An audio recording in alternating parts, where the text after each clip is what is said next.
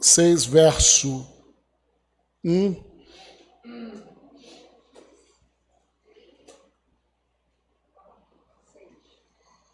Verso 1 e 2.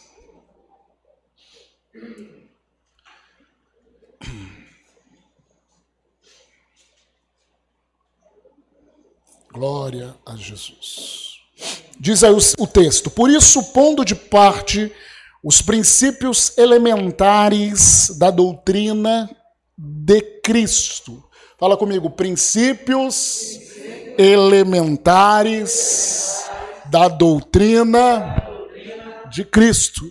Você sabia que existe princípios elementares ou fundamentais na doutrina de Cristo? Então, nessas quartas-feiras nós estamos falando sobre isso. Né? Nós estamos gastando algumas quartas-feiras para falar sobre aquilo que é fundamental, aquilo que é fundamento para nós. Aí ele continua falando, deixamos-nos levar para o que é perfeito. Aqui o autor de Hebreus ele estava falando, aquela igreja já sabia o que eram princípios elementares. Nós estamos aqui colocando novamente esses princípios elementares. Não lançando de novo, aí ele cita esses princípios. A base do arrependimento de obras mortas, fala assim, número um, o arrependimento de obras mortas e da fé em Deus.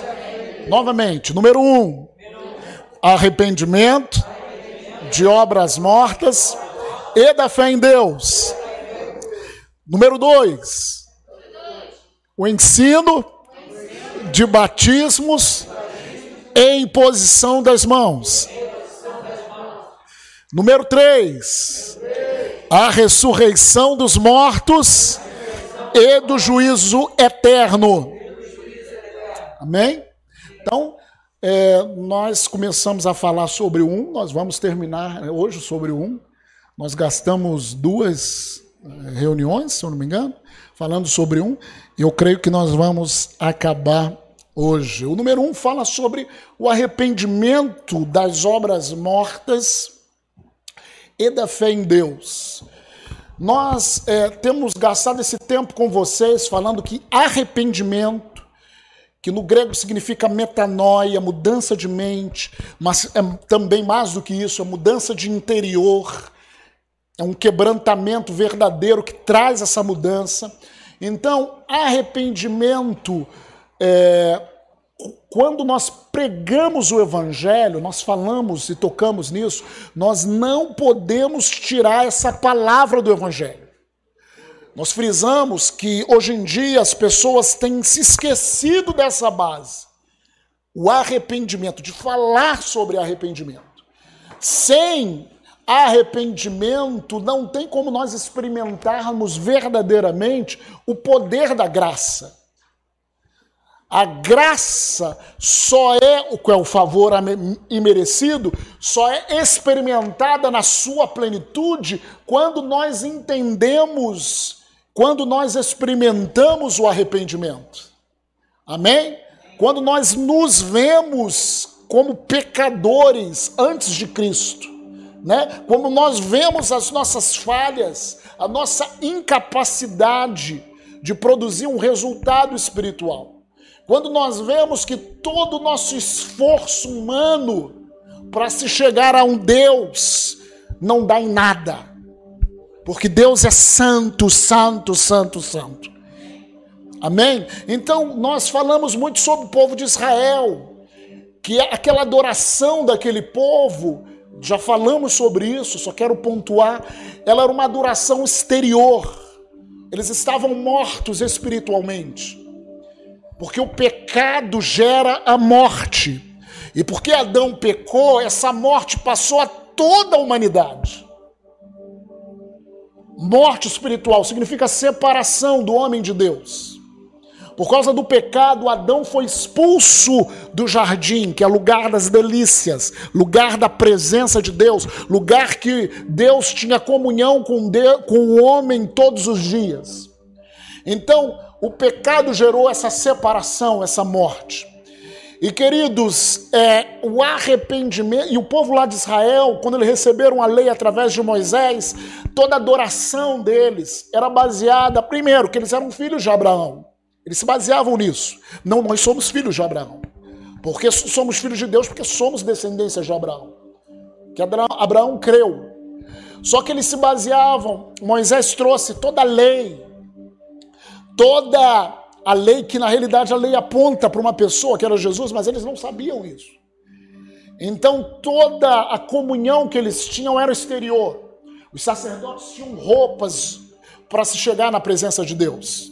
Eles tinham que oferecer sacrifícios, mas a adoração deles era exterior. Isaías profetizou: Esse povo me honra com os lábios, mas o seu coração, o seu interior está longe de mim. E sempre Deus quis ter comunhão íntimo comigo e com você.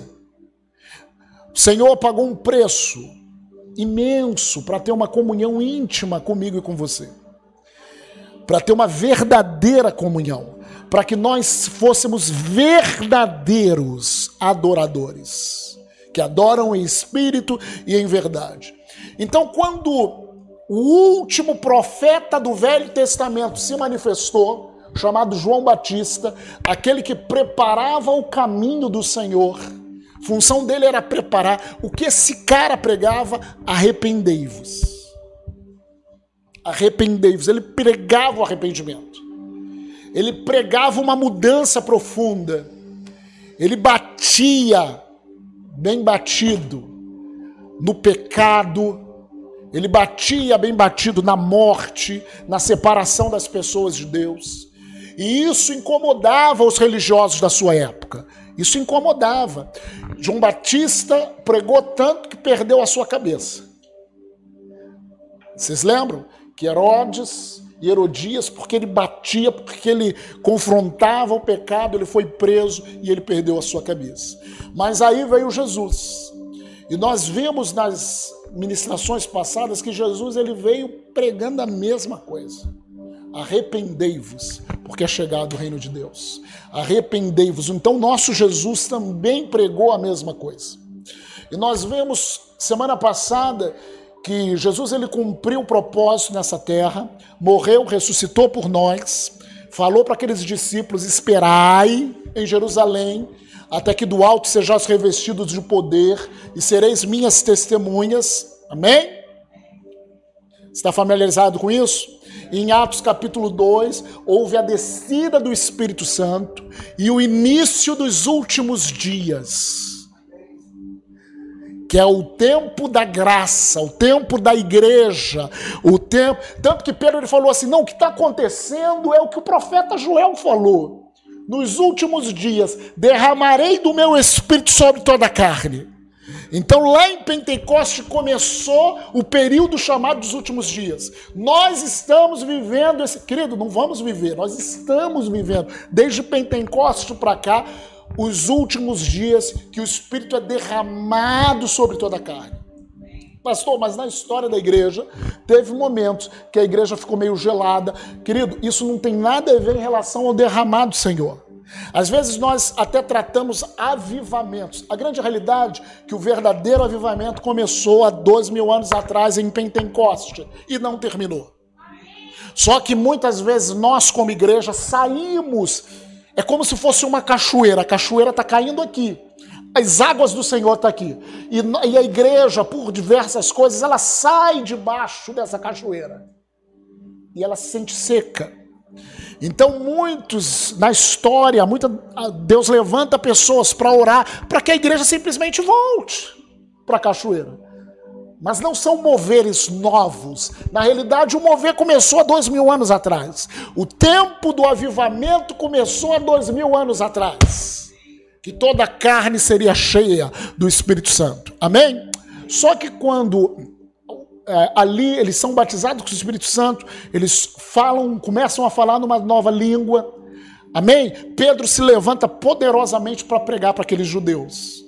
E quando prego, começa a pregar para aqueles judeus, o que que Pedro fala? Ele confronta Jesus que vocês mataram. E eu falei semana passada, talvez não ali não tinha o pessoal que, que, que crucificou Jesus.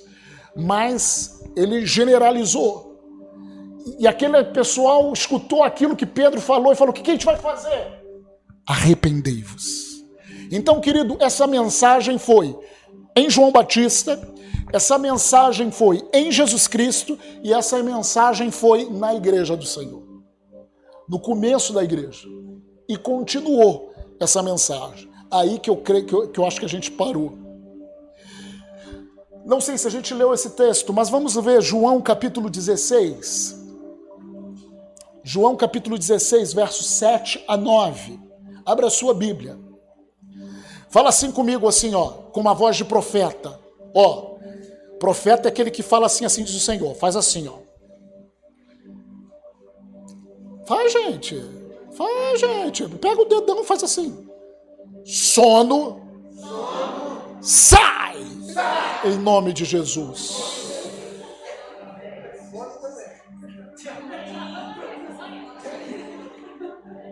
Amém? É, João capítulo 16, verso 7 diz: Mas eu vos digo a verdade, convém-vos que eu vá. Jesus falando. Porque se eu não for o consolador, não virá para vós outros. Se porém eu for, eu vou-lo enviarei. Quando ele vier, e ele já veio, amém? Convencerá o mundo do pecado, da justiça e do juízo. Fala assim: o Espírito Santo, ele vai, ele convence a, o mundo do pecado. Para isso, irmãos, tem que ter uma pregação de arrependimento. Como que ele vai convencer se não há quem pregue? Vamos lá. Do pecado e o verdadeiro pecado em relação ao mundo não são as questões dos dez mandamentos, as leis, mas do pecado porque não o maior pecado é não crer em Jesus. E o segredo todo é crer em Jesus. Amém? Então, queridos, o Espírito Santo, ele veio para convencer do pecado. Quando ele faz isso? Através da pregação da palavra. Quando a palavra é, é pregada, o Espírito Santo convence as pessoas dessa independência de Deus as pessoas aí fora estão independentes de Deus. Ou oh, eu dependo da minha meu braço, eu dependo do meu trabalho. Querido, você tem que depender de Deus. Aí vem o dia mal, as pessoas tirou meu chão. Porque não dependia de Deus. E o dia mal sempre vem, meu irmão. Vem através de ser mandado embora de um trabalho vem através de uma situação familiar. O dia mal sempre vem. Nós não estamos imunes ao dia mal. Por isso que nós temos que tomar todas as armaduras de Deus e depender dele. Amém? Aleluia. Agora, exemplos de arrependimento. A igreja, irmãos, esse tempo precisa ser pregado a palavra de Deus. Se nós queremos ver uma igreja poderosa, as pessoas precisam trazer frutos de arrependimento. Aqui tem um exemplo na igreja de Atos. Atos capítulo 19. Abre a sua Bíblia no verso 18 a 20. Atos capítulo 19, verso 18 a 20. O contexto é que Paulo foi em Éfeso e ele começou a pregar, ele foi expulso de um lugar né? Aí continuou a pregar ali naquele lugar. E muitas pessoas começaram a se converter. Vamos ler aqui.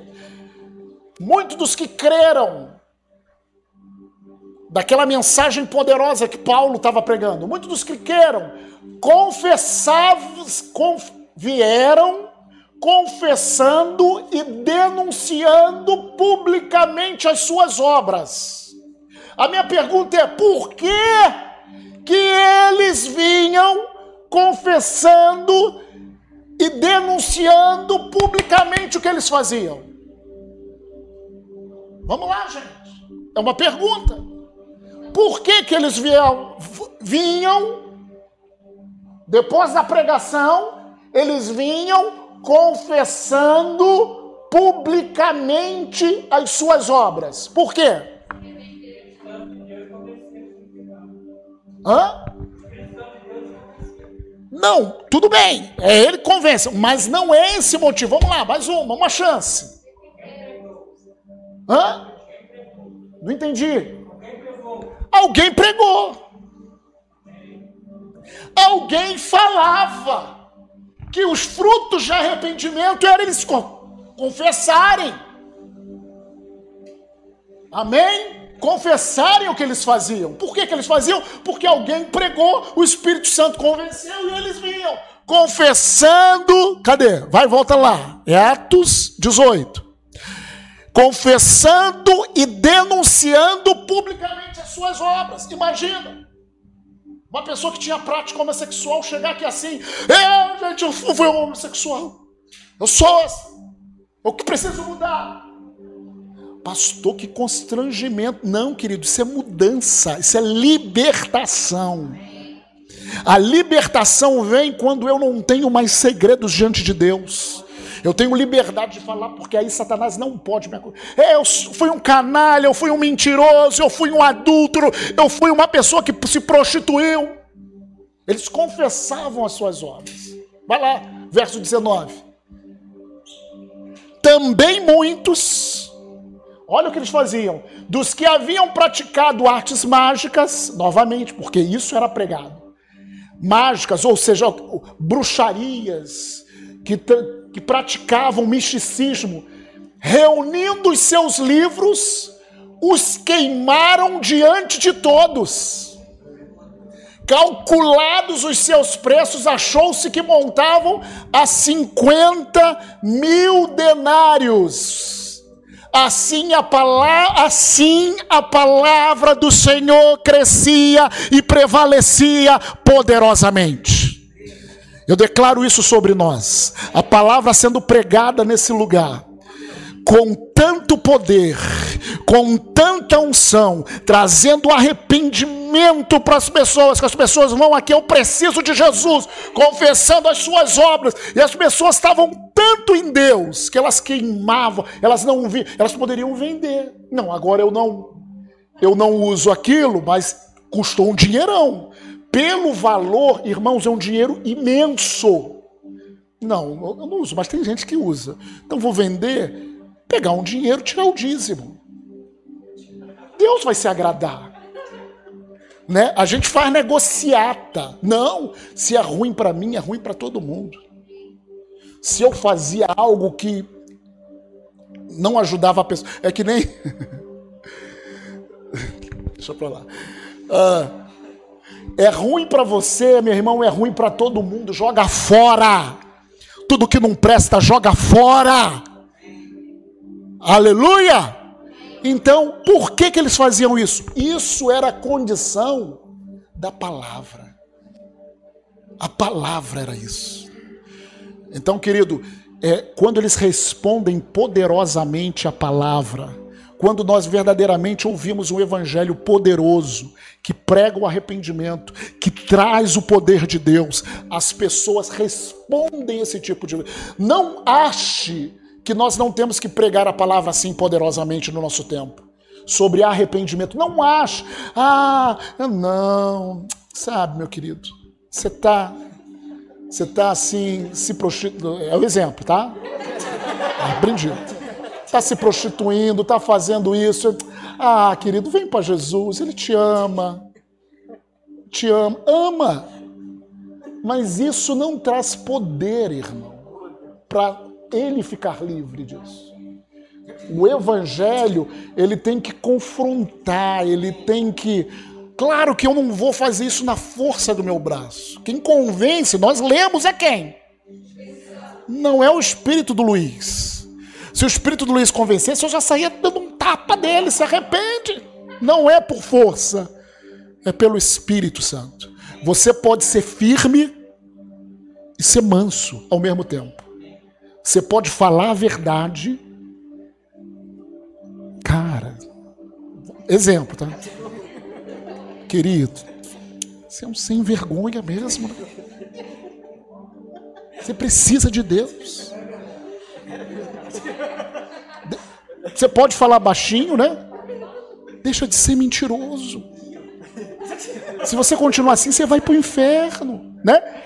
Não, estou falando, é um exemplo. Ele não tem nada a ver com isso. Você é um homem de Deus, adorador. Mas você está entendendo, irmãos? Como é um pouco diferente. Filho, o Senhor está falando, filho, quando vocês vão se assumirem como crente?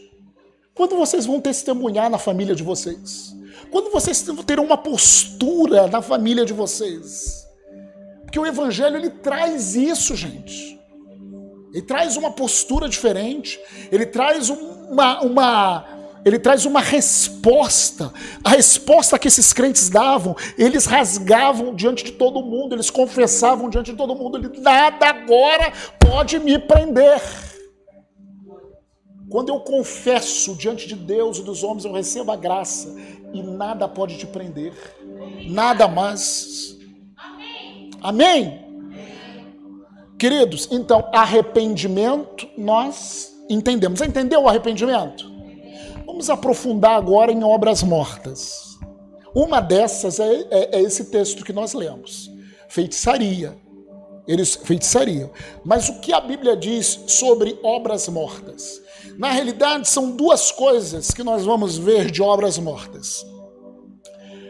Algo que eu vou falar aqui é de carne, de exterior obras mortas no sentido de exterior, de pecados, né? Não o pecado de não crer em Deus, mas de pecados e obras mortas em, em relação a, ao espírito. Eu vou, eu, mas eu vou falar isso, vou explicar isso para vocês. Primeiro, Gálatas capítulo 5, Paulo, quando escreve ao Gálatas capítulo 5, verso 19 a 21, tem uma lista, nós não vamos nos aprofundar, mas é só para você saber que nós estamos e temos que pregar o arrependimento das obras mortas, para que as pessoas recebam o evangelho. Ou seja, o que são obras mortas? Primeiro são as obras de Gálatas 5, versículo 19. 19 até o 21, tá bom? Ora, as obras da carne, ou seja, obras mortas são obras da são obras da. As obras da carne são conhecidas. Não só no meio do judeu, mas no meio de todo mundo. E são. Vamos lá, obras da carne. Vamos comigo. Prostituição. Alguém tem dúvida do que é prostituição? É, impureza. Tá falando. São, são coisas na área sexual está falando aqui. Impureza, lascívia.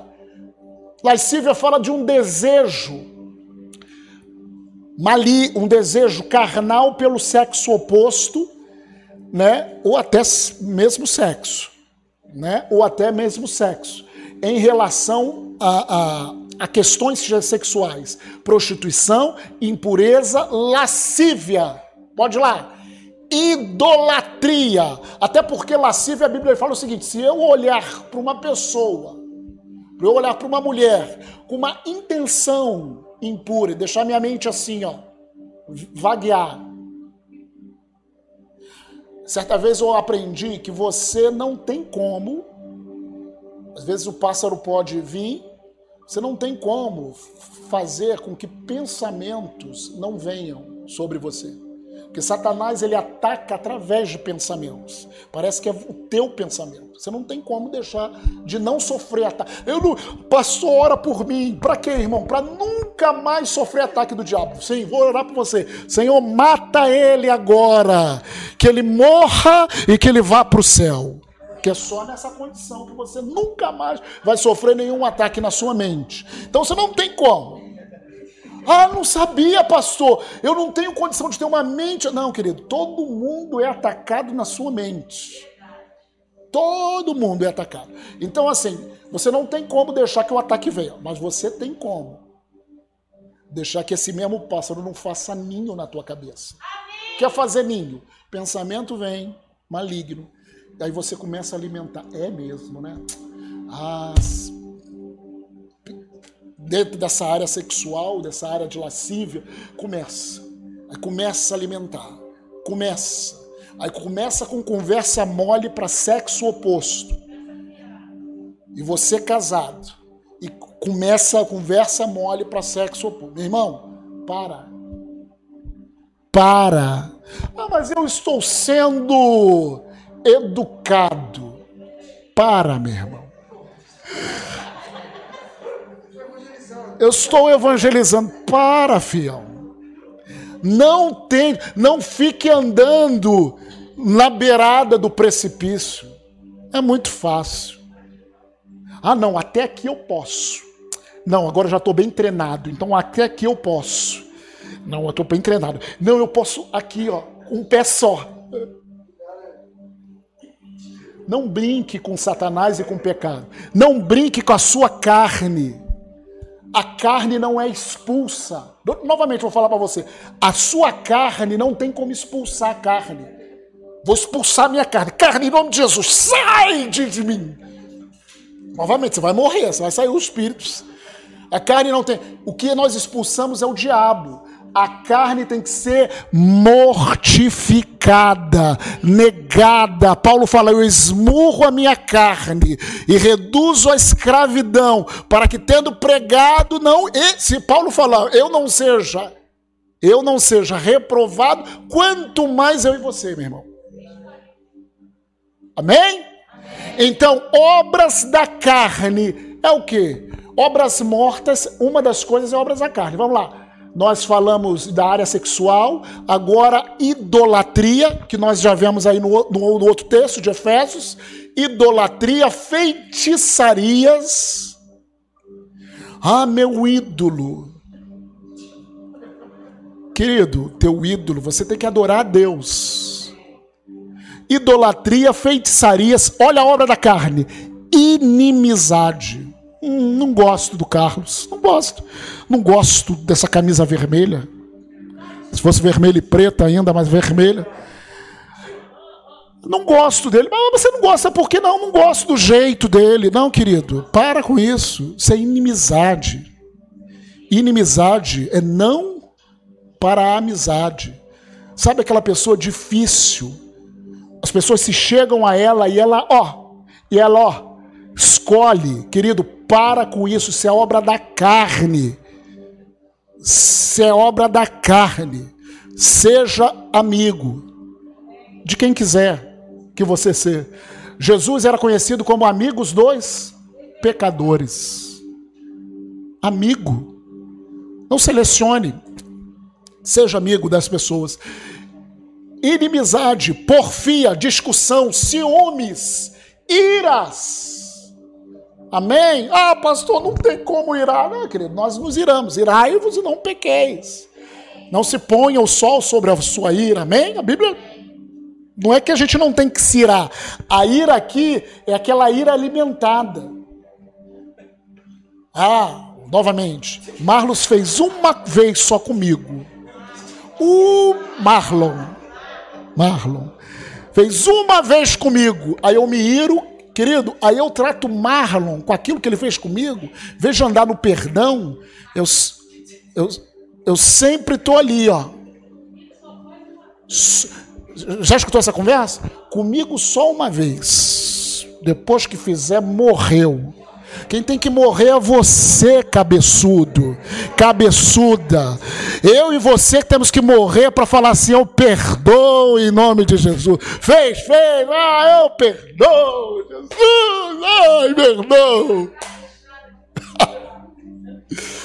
Ei, Jesus, trata ele, le, trata e leva, Jesus. Leva para onde? Vai levar para perto de você, meu irmão, para você aprender a paciência, essas coisas todas. É assim? É assim, gente. Quem já orou pedindo paciência para Deus? Quem já orou? Sabe o que Deus faz? Senhor, levanta aí, levanta aí, Isaac. A tua mão está bem levantada. Aí sabe o que Deus faz? Sabe o que Deus faz? Ele manda mais situações para que você tenha paciência. Porque paciência é algo que se treina. Ele te dá pela fé e você tem que ir pela fé. Ah, ah, pastor, não quero não. É, mas é assim, eu também passo por isso. Estamos no mesmo barco. porfia, ciúmes, ira, discórdia, dissensões, facções. Aleluia. Vai, passa. Invejas. Quem nunca teve inveja? É obra da carne. Bebedices. Glutonaria, meu Deus. E não acaba aí. Fala assim: coisas semelhantes a essas a respeito das quais eu vos declaro, como já outrora vos preveni, que não herdarão o reino de Deus os que tais coisas praticam. Presta atenção, querido. Uma coisa é você pecar em uma obra da carne. Outra coisa é você ser um praticante da obra da carne. Entregue à obra da carne, andando na carne. Então, se você ficar andando na carne, ah, mas Deus perdoa e anda na carne, anda na carne. É a Bíblia que fala: não herdarão os que tais coisas praticam. Amém? Então, assim, arrependimento de quê? Primeiro, obras mortas é obras da. Fala assim: obras mortas é obra da carne.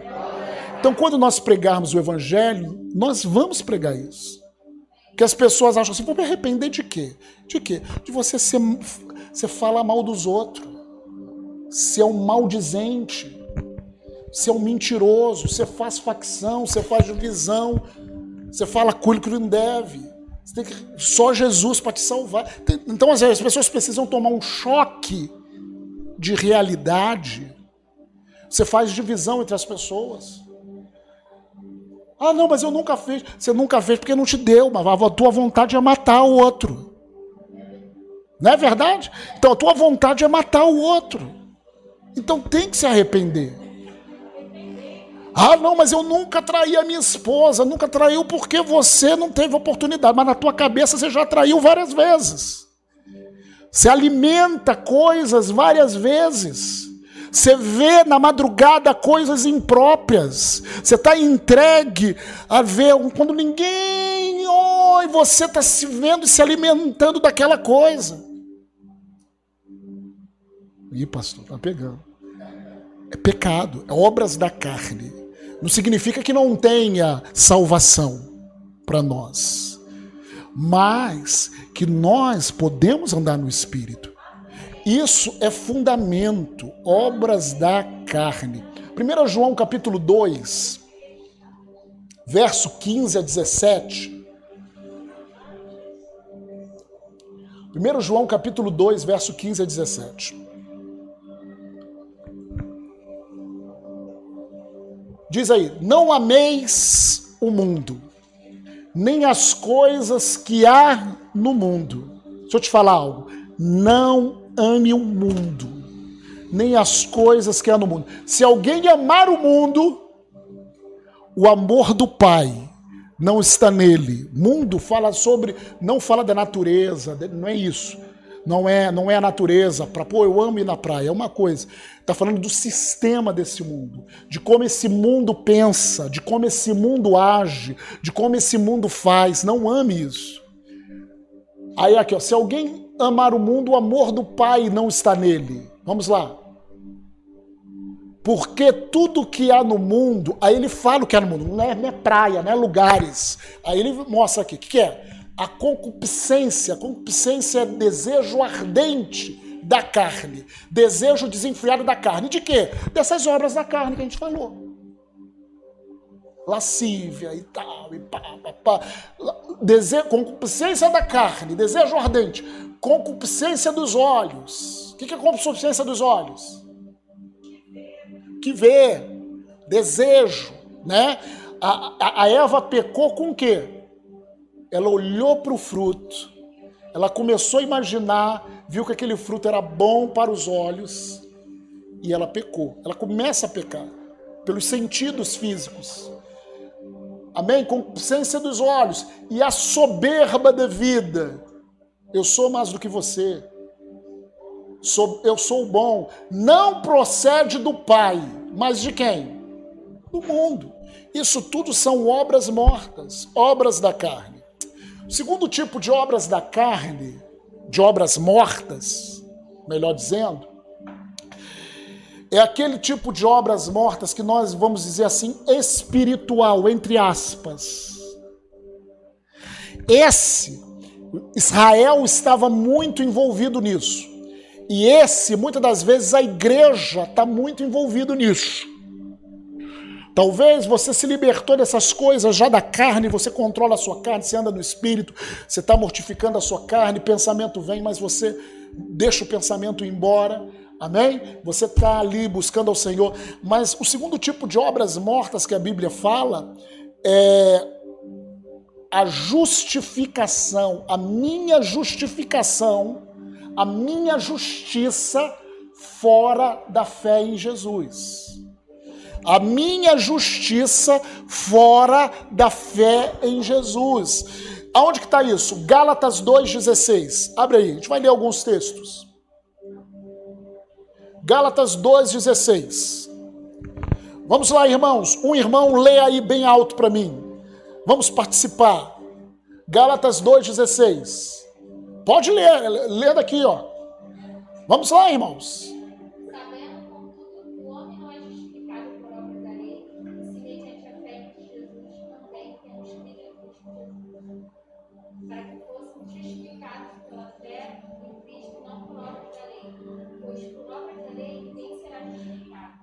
Isso é claro. Ninguém é justificado. Isso daí era muito, gente. O que, que era obras da lei? Era fazer, é obedecer ao Senhor externamente só. Questão de Moisés. A lei ela não veio simplesmente para ser obedecida. A Bíblia diz: o fim da lei é Cristo, para a justiça de todo que crê. Na realidade, a lei, nós vamos ler aqui no texto, ela veio para mostrar que nós estávamos perdidos sem Deus. O que, que é lei? O que, que é lei? Olha como que é a sua carne. Olha para mim. Eu vou criar uma lei. Olha para mim. A lei diz o seguinte: você não deve olhar para essa caneca branca do meu lado.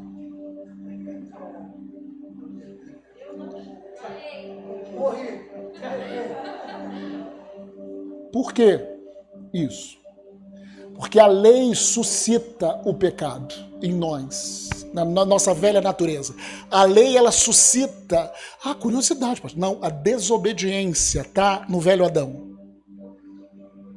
Se eu botasse o um negócio aqui, não toque. A grande vontade que tu tem é tu assim,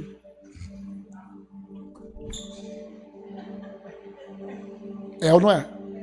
Você falar para criança pequena, não bota o dedo naquela tomada. Tá vendo aquela tomada? Não coloque o dedinho lá.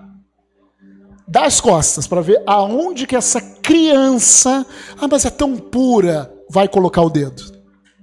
Porque a lei em Adão suscita desobediência. Isso está na nossa velha natureza de Adão na carne. A carne quer fazer o errado. Certa vez eu, eu, eu, eu orientando uma pessoa, essa pessoa ela tinha relacionamento sexual antes do casamento e depois casou com essa pessoa.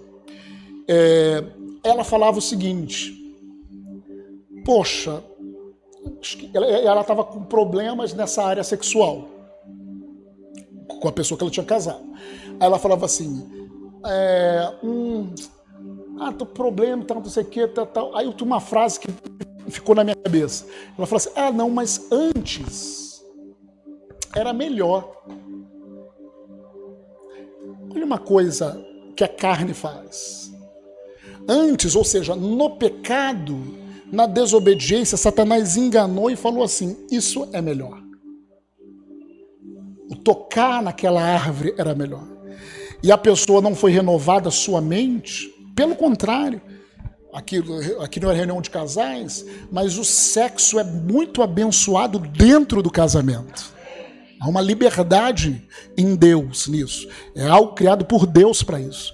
Mas assim, Satanás ele engana as pessoas de tal maneira que antes, aqui é um exemplo, né? Ou seja, quando era proibido né, era melhor. É isso que ele faz no quê? Na carne. Isso, meu irmão, minha irmã, você que é casado, isso é uma mentira do diabo. Não deixe Satanás te enganar.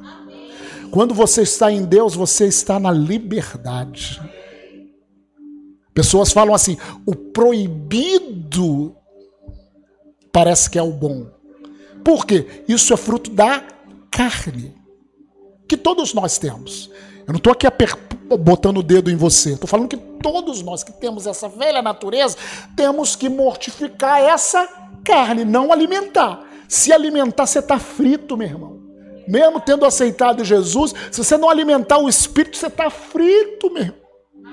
Você vai ser uma vergonha. Aleluia.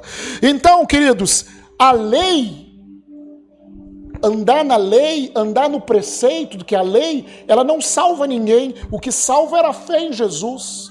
A lei, eu viver na minha justiça própria, é obra morta. Gálatas 3, verso 2 a 5. Gálatas 3, 2. Deixa eu ler aqui para ficar mais rápido. 2 a 5. Gálatas 3, 2 a 5. Quero apenas saber isso de vós Recebeste o Espírito pelas obras da lei ou pela pregação da fé? Sois assim insensatos que, tendo começado no Espírito, estejai agora aperfeiçoando na carne. Terá sido em vão que tantas coisas sofresse, se na verdade for em vão? Aquele, pois, que vos concede o Espírito e que opera milagres entre vós, porventura o faz pelas obras da lei ou pela pregação da fé? Faz como, gente? Pela pregação da fé. Então, é, obras mortas é você tentar se justificar por aquilo que você faz. Eu sou crente há 10 anos. Eu sou crente há 20 anos. Isso é obras da lei. Se justificar na minha justiça própria. Não, eu sou o pastor, semideus. Você não se chegue perto de mim. Eu sou o pastor. Eu sou o diácono. Eu sou presbítero, pastor, mensageiro da palavra. Não, querido. Eu sou homem. O que faz diferença na minha vida é o Espírito Santo e a minha fé em Jesus. Só. Só. Eu quero viver pela fé. Eu não quero andar nas obras em obras mortas, meus títulos. Viver pela obras mortas, pela lei, é viver pelos seus títulos, viver pelo seu passado. Ah, não, eu sou o ministro de louvor da bateria. Olha como eu toco bem. Olhem para mim. Amém? Paulo falava assim: se eu prego, eu não falo mais do que a minha obrigação, porque isso pesa em mim. Ai de mim se não prego o evangelho. Quem me deu esse dom foi Deus. Então como que eu vou me falar? Oh, se Deus que deu. Então, querido, tudo aquilo que nós temos, Deus que deu. Amém? Isso é obra morta. Justiça própria é obra morta. Gálatas 3, verso 10 a 14. 3. Todos quantos, pois, são das obras da lei, estão debaixo de maldição, porque está escrito: Maldito todo aquele que não permanece em todas as coisas escritas no livro da lei para praticá-las. Na lei são dez mandamentos, não só dez mandamentos, são quatrocentos e poucos mandamentos na lei. Na lei, se você erra um, você cumpriu todos, mas errou um, você é culpado de todos. E é evidente, verso 11, que pela lei ninguém é justificado diante de Deus, porque o justo ele não vive pela lei, ele vive. Ora, a lei não procede da fé, mas aquele que observar os seus preceitos, por eles viverá. Só que ninguém observou totalmente. Cristo nos resgatou. E porque eu não observo totalmente, eu entro em maldição. Cristo nos resgatou da maldição da lei, fazendo ele próprio maldição em nosso lugar. Porque está escrito: Maldito todo aquele que for pendurado em madeiro, para que a bênção de Abraão chegasse aos gentios. em Jesus Cristo, a fim de que recebêssemos pela fé o Espírito prometido. Gálatas 3, 21 a 22. É porventura a lei contrária às promessas de Deus? De modo nenhum. Porque se fosse promulgada uma lei que pudesse dar vida, a justiça, na verdade, seria precedente de lei. Mas a Escritura encerrou tudo sob o pecado, para que, mediante a fé em Jesus Cristo, fosse a promessa concedida aos que creem. E o último texto, Romanos capítulo 7, para nós encerrarmos hoje. Romanos capítulo 7, verso 7. Que diremos, pois? É a lei pecado? De modo nenhum. Mas eu não teria conhecido o pecado, lembra? Se não por intermédio da lei, pois não teria eu conhecido a cobiça se a lei não dissera, não cobiçarás. Lembra do copo? A lei diz: não olhe. Não olhe para o símbolo, símbolo que tem do Whey, da igreja Whey aqui nessa caneca. Não olhe. Não olhe. Você fica ali, ó. Não olhe. Deixa eu só com esse daqui. Por quê? Isso, você conhece a lei pelo preceito. É isso que Paulo está falando. Mas o pecado, tomando ocasião pelo mandamento, despertou em mim toda sorte de concupiscência ou de desejos, porque sem lei está morto o pecado. Outrora sem a lei eu vivia, mas sobrevindo o preceito, reviveu o pecado e eu morri. E o mandamento que me fora para a vida, verifiquei que este mesmo se me tornou para a morte. Porque o pecado prevalecendo-se do mandamento, pelo mesmo mandamento, me enganou e me matou. Porque eu e você não tínhamos condições de ser justos em nós mesmos. Mas Romanos 8, verso 1 diz: Agora, pois, em Cristo, já nenhuma condenação há para aqueles que estão em Cristo. Porque nós estamos debaixo de outra lei quando aceitamos Jesus. A lei do Espírito da vida em Cristo Jesus me livrou dessa lei do pecado e da morte. Está falando da lei dos mandamentos aqui. Porquanto que fora impossível a lei no que estava enferma pela carne. Estava enferma pela carne. Isso fez Deus enviando seu próprio filho em semelhança de carne pecaminosa e no tocante ao pecado, e com efeito, condenou Deus na carne o pecado, a fim de que o preceito da lei se cumprisse em nós. Como que o preceito da lei vai se cumprir em nós se nós não conseguimos obedecer à lei? Como? Que não só nós não andarmos segundo a carne, mas andarmos segundo o Espírito. Porque os que se inclinam para a carne cogitam das coisas da carne, mas os que se inclinam para o espírito, das coisas do espírito. Porque o pendor da carne dá para a morte, mas o do espírito para a vida e paz.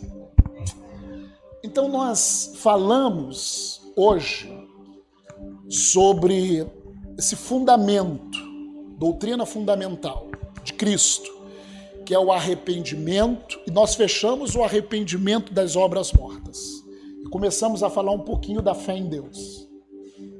Semana que vem nós vamos acabar a fé em Deus. Isso é fundamento. Arrependimento de quê, pastor? Obras mortas. O que são obras mortas? Obras da minha carne, que é aqueles pecados que nós já falamos aqui, e obras mortas são a minha justificação na religião, a minha justificação na minha justiça própria. A minha justiça própria não me justifica.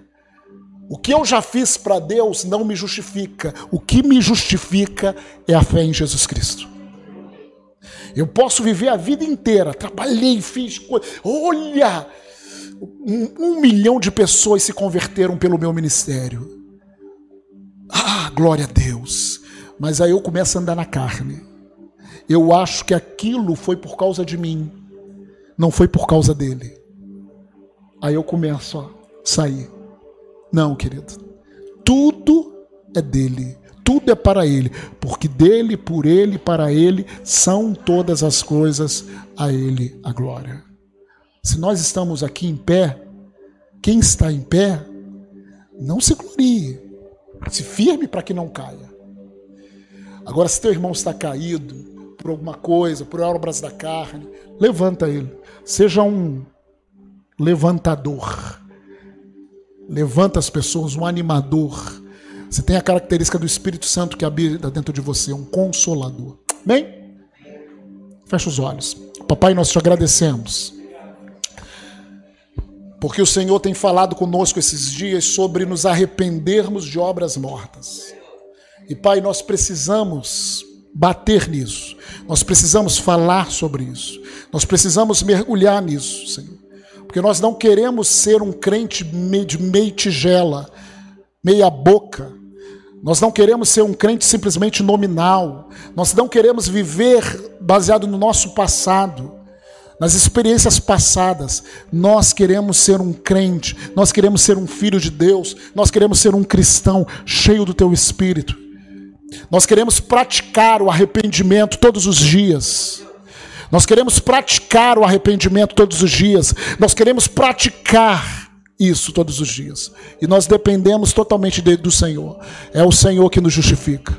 Em nome do Senhor Jesus. Papai, eu abençoo os meus irmãos. Declaro uma quinta cheia da tua presença, sexta cheia da tua presença. Sábado estaremos aqui Pai, no domingo te louvando, exaltando. Oh, Pai, o Senhor vai se mover cada vez mais no nosso meio. Em nome de Jesus, amém. Você pode dar três glórias a Deus? Glória a Deus, glória a Deus, glória a Deus. Vai na paz.